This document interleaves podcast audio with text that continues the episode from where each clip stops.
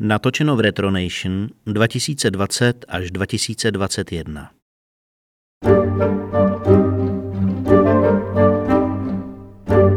Brány z Keldalu, první díl, Legenda o Rovenu. Napsal a čte Jindřich Rohlík.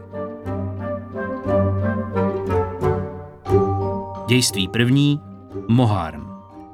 Scéna první, opožděný náklad. Byl to takový pošmourný den, stvořený možná pro popravu, ale určitě ne pro premiéru. Temná mračna zakrývala veliké studené slunce, které se na několika místech snažilo prorazit šedivou oponu, ale jediné, k čemu to vedlo, byl zlověstný nádech, jejíž díky tomu obloha dostávala. Od někud sem ulicemi vanul vítr, který přinášel se schlé listí a spolu se zvířeným prachem ho metal lidem do očí. Filip na nebe nenávistně pohlédl a přitáhl si límec kabátu blíž ke krku. Taková obloha nemohla věstit nic dobrého. Byl den premiéry a Filip měl pocit, že se doslova nic nedaří. Herci odříkávali text, jako kdyby ho viděli poprvé v životě, byli nesoustředění, zapomínali, odkud kam mají dojít, i když jim všude nakreslil hromadu značek. Stále ještě neměl v ruce povolení hrát uvnitř hradeb města, což měla být původně pouze formalita, ale Filip to zatracený povolení prostě neměl. Ale co bylo ze všeho nejhorší, neuvěřitelně drahá rekvizita, s jejíž pomocí chtěl realizovat klíčový jevištní trik, doposud nedorazila. Kvůli tomu poslednímu Filip vysedával dlouhé hodiny v přístavu, i když moře neměl rád, nenáviděl ostatně cokoliv, co se moře jenom týkalo, a dlouho do nocí vyhlížel loď, která měla zásilku přivést. Teprve včera večer, ale jenom proto, že musel dohlédnout na generálku, zaplatil nějakému chlapci celý groš a přislíbil dalších pět, když mu dá vědět hned, jakmile loď připluje. Jaká loď, pane? Jakákoliv smrade. Ani za normálních okolností nebýval Filip příjemný člověk, ale asi tak týden před premiérou se ho začal zmocňovat strach a panika, které se postupně měnily v cosi mnohem hutnějšího, co bychom mohli nazvat třeba emočním zatměním, po případě empatickou deprivací, pokud bychom ovšem rovnou nechtěli říct, že se Filip choval jako kretén. Chlapec Filipa vzbudil, sotva nad ránem konečně zavřel oči. Filip se spěšně oblékl a vyšel do sichravého rána, kde chlapci nařídil, ať mu sežené vůz. Zatímco čekal, uvědomil si, že včera ani předevčírem nic kloudného nejedl a zabouchal proto na dveře pekaře naproti divadlu. Dveře byly zavřené a pekař ještě spal. Filip se také v zápětí dozvěděl proč. Všichni se to dozvěděli. Obyvatelé okolních domů později vypověděli, že zatímco pekař na Filipa křičel cosi o čtyřech hodinách spánku, z nichž mu Filip právě jednu ukradl, to se všem zdálo logické, Filip na oplátku šermoval pekaři před obličejem rukama a to, co na pekaře hulákal, nedávalo žádný smysl nikomu. Situace už už hrozila přerůst v něco opravdu ošklivého, když na konci ulice zarachotil kočár. Filip pekaři ještě jednou pohrozil a řekl, že s takovým přístupem chce tedy tu dnešní premiéru vidět. Potom vyskočil na vůz a zmizel i s ním za křižovatkou. Jakmile se usadil na tvrdou lavici, trochu se uklidnil. Položil vedle sebe vysoký válcovitý klobouk, chloubu svého šatníku a prohledal kapsy kabátu. Žádné zapomenuté sousto tam nenašel. Otráveně alespoň popohnal drožkáře, aby jel rychleji. Kočí, starý unavený chlap s vousy, které zažili lepší časy, se skutečně pokusil několikrát poctivě zrychlit, jenomže tu se musel něčemu vyhnout, tam náhle zabočit a tak nakonec vždycky znovu zpomalil.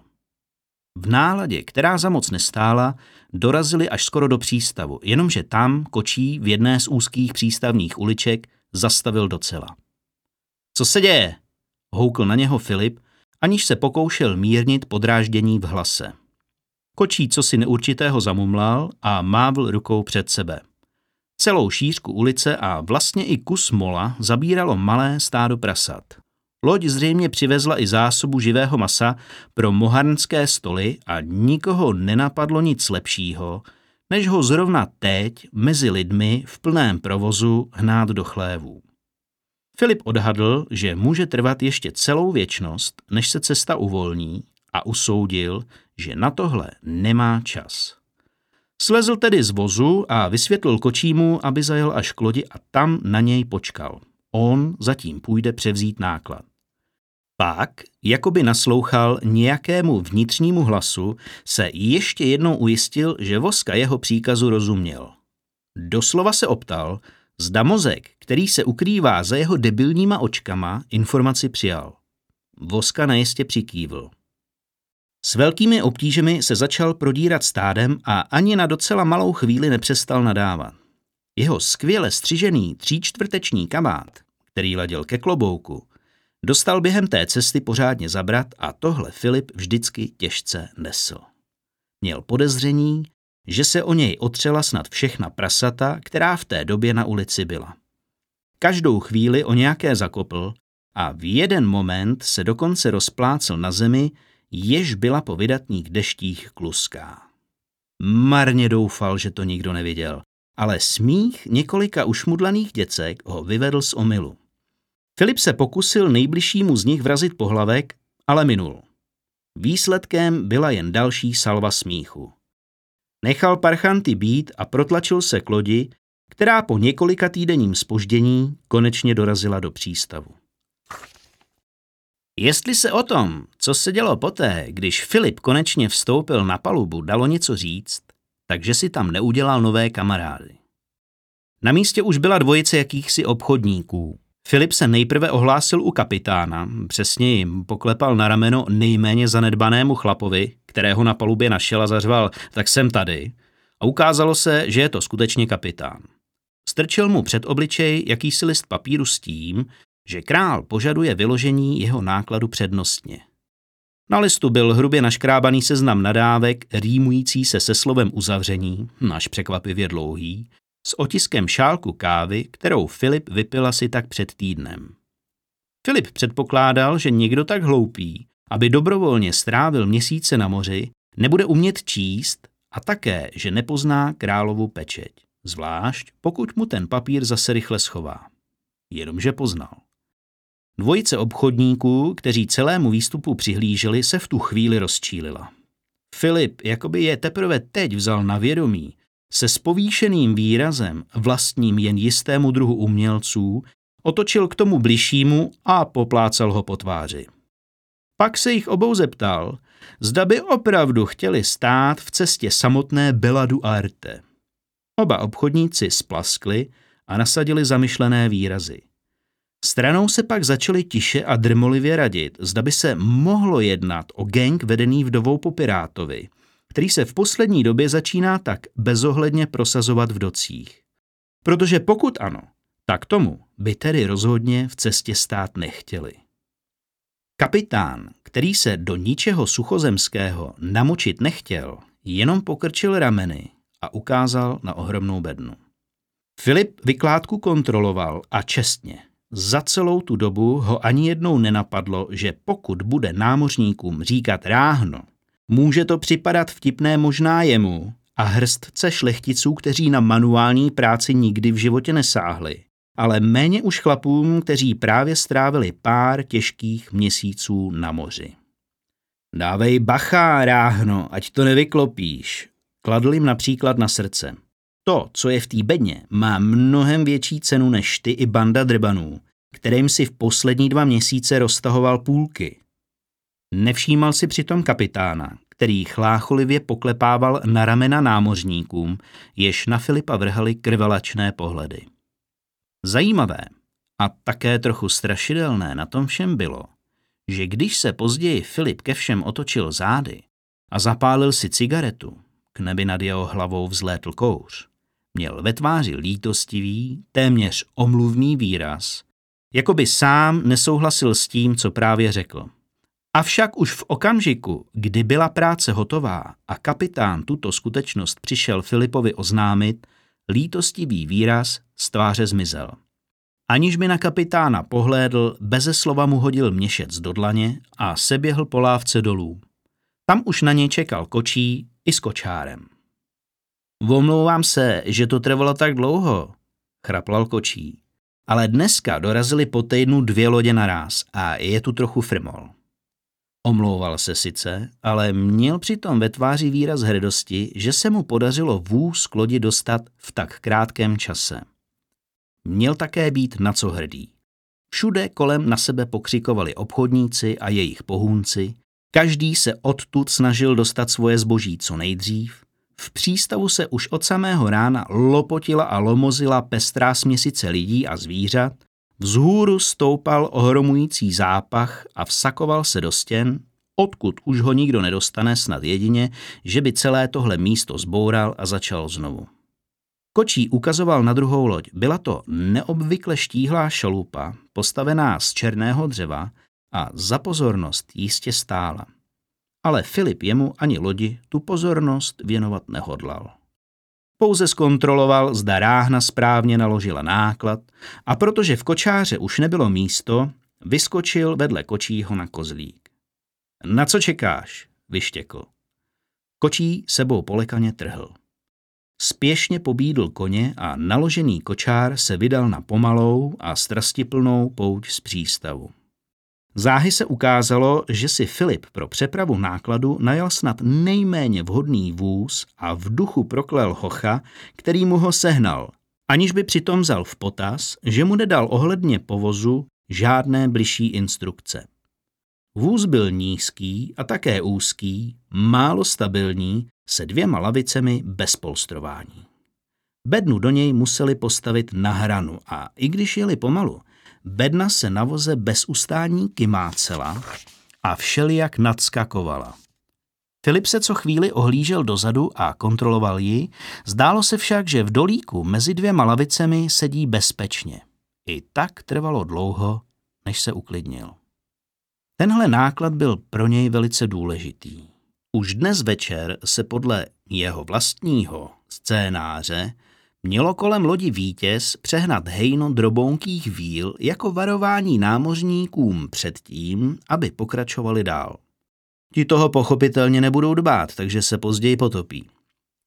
Dlouho se trápil, jak by kýženého efektu dosáhl, aniž by musel trapně nechat po jevišti pobíhat skupinu polonahých hereček. Nehledě k tomu, že ty mu tohle odmítli dělat. Až se mu do ruky dostalo cosi, čemu se říkalo měsíční prášek. Za normálních okolností ho používali alchymisté pro výrobu pekelného ohně. Pokud se ale smíchal s obyčejnou melasou, tak při styku se světlem černé svíce, vosk a saze jen neškodně vzplál studeným ohněm. Hodlal směsí namazat všechny stěny v divadle a víly na ně promítnout. Bylo to geniální. Potíž ktvěla jaksi v tom, že na takovou věc potřeboval prášku opravdu hromady a tolik ho v celém městě nebylo k dispozici. To už tak geniální nebylo. Musel ho nechat dovést zdaleka a nejenom, že to málem nestihl, ale navíc si bolestně uvědomoval, že mu ty peníze budou někde chybět.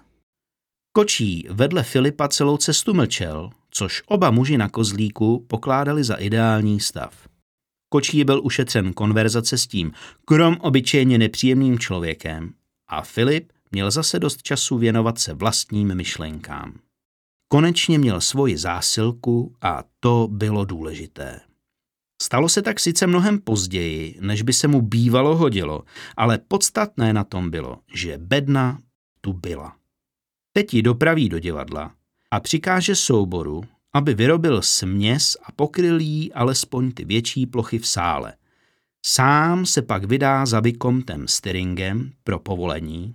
Dostavit se k němu měl až v poledne, což se dalo stihnout. Ano, čím více o tom přemýšlel, tím více byl přesvědčený, že všechno bude dobré.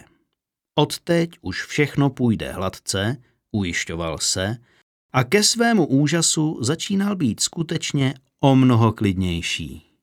Škoda, že podle zákonů dramatu, které Filip sám tolik ctil, byl zrovna tohle jeden z těch okamžiků, kdy se mělo naopak všechno zhatit. Filip sám by byl první, kdo by to uznal. Muselo zkrátka přijít něco, co zamíchá kartami, jinak se divák začne nudit. V jeho případě bylo sice velmi obtížné určit, který z těch mnoha okamžiků v jeho životě to je, ale no někde začít musíme. Tak proč ne zrovna tady? Začalo to vlastně tím kočárem.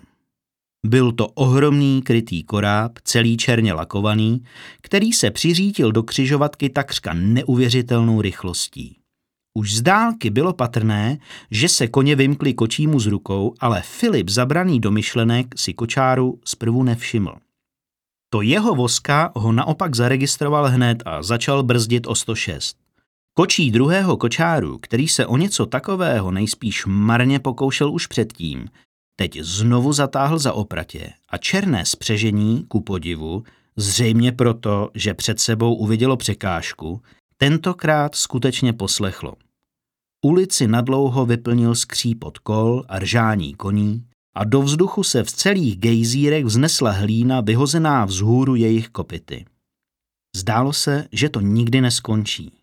To kvílení a praskání, záblesky krhavých očí vyděšených koní, prostě tyhle ty věci.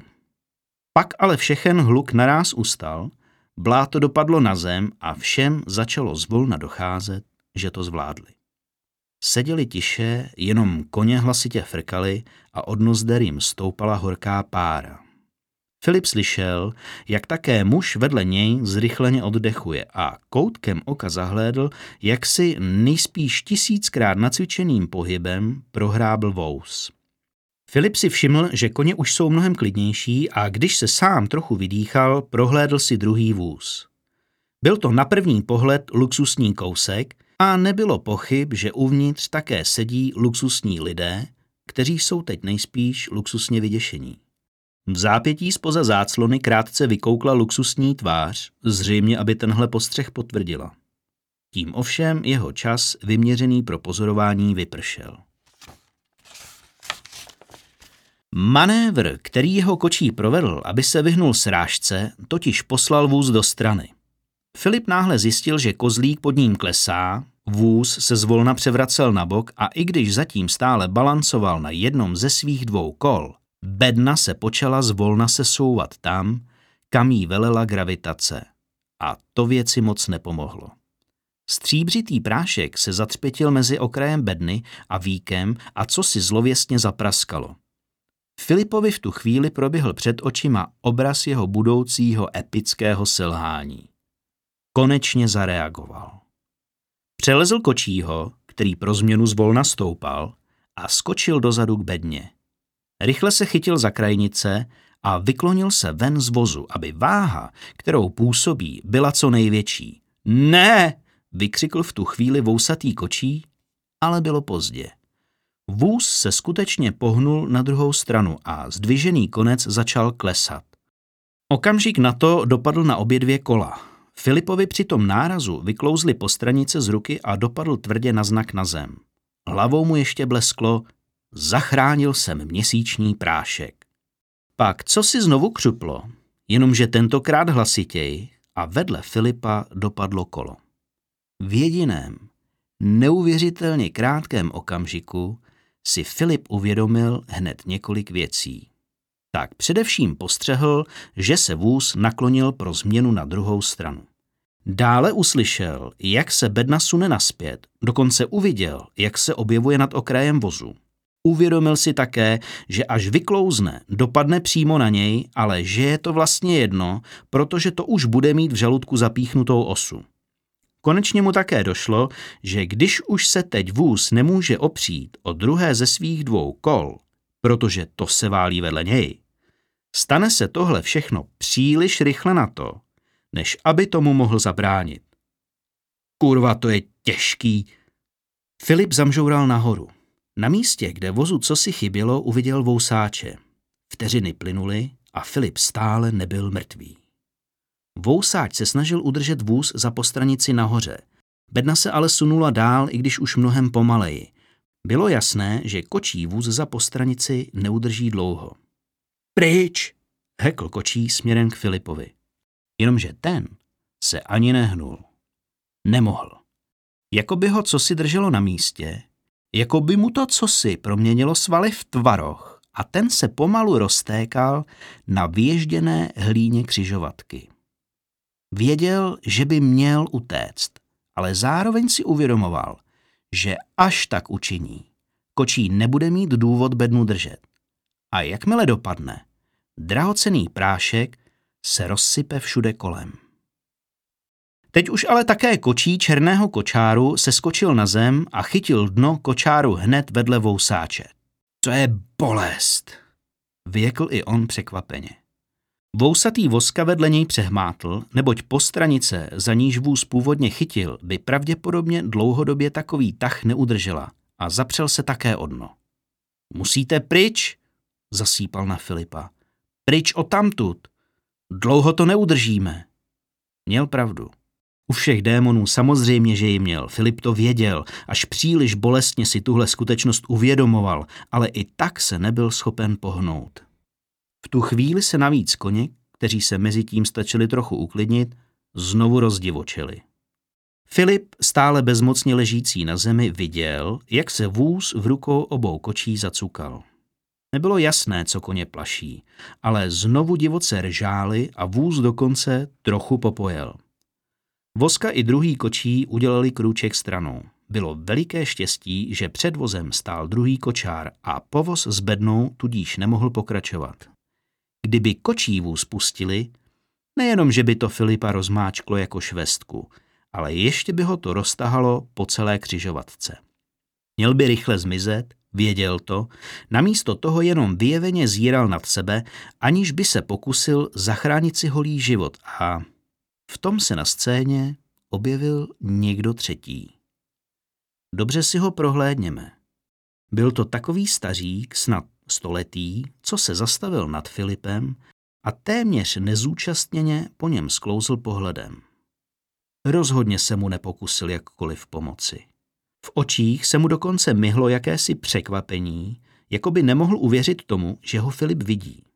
Snad proto se na něj díval o chvíli déle, než měl původně v plánu. Nakonec ale pokrčil rameny a bez slova šel dál. Rozhodně stojí za to se za ním alespoň krátce ohlédnout, a to hned ze dvou důvodů. Jednak stařec prošel mezi vozem a spřežením, což je na nejvýš podivné, jelikož v těch místech je kromě svěšených opratí ještě festovní oj, a pokud by tudy už někdo měl projít, nemělo by se to obejít při nejmenším bez toho, aby se sehnul. Stařec však prostorem mezi kozlíkem a koňskými zadky proklouzl bez viditelné námahy. A tou další věcí, která stojí za to, abychom se za starcem ohlédli, je gesto, s jakým si přejížděl po krku, kde zeje široká řezná rána, z níž se bez ustání valí hustá rudá krev. Teprve teď ho můžeme nechat jít, protože už pro nás nadále není tolik zajímavý. Za okamžik kolem Filipa navíc stejným způsobem projde ještě několik podobných zjevení, z níž každé bude zdobit nějaké takové smrtelné zranění. Jedny budou mít rozpáraná břicha, druhé rozseknuté hlavy a některým dokonce z těla bude čouhat zbraň, která je kdysi připravila o život. My však v tento moment Filipa stejně na chvíli opustíme a budeme se věnovat někomu jinému. Ovšem ještě předtím, než se tak stane, řekněme si alespoň, že dno kočáru touhle dobou oběma voskům ve spocených rukách už pěkně podkluzuje.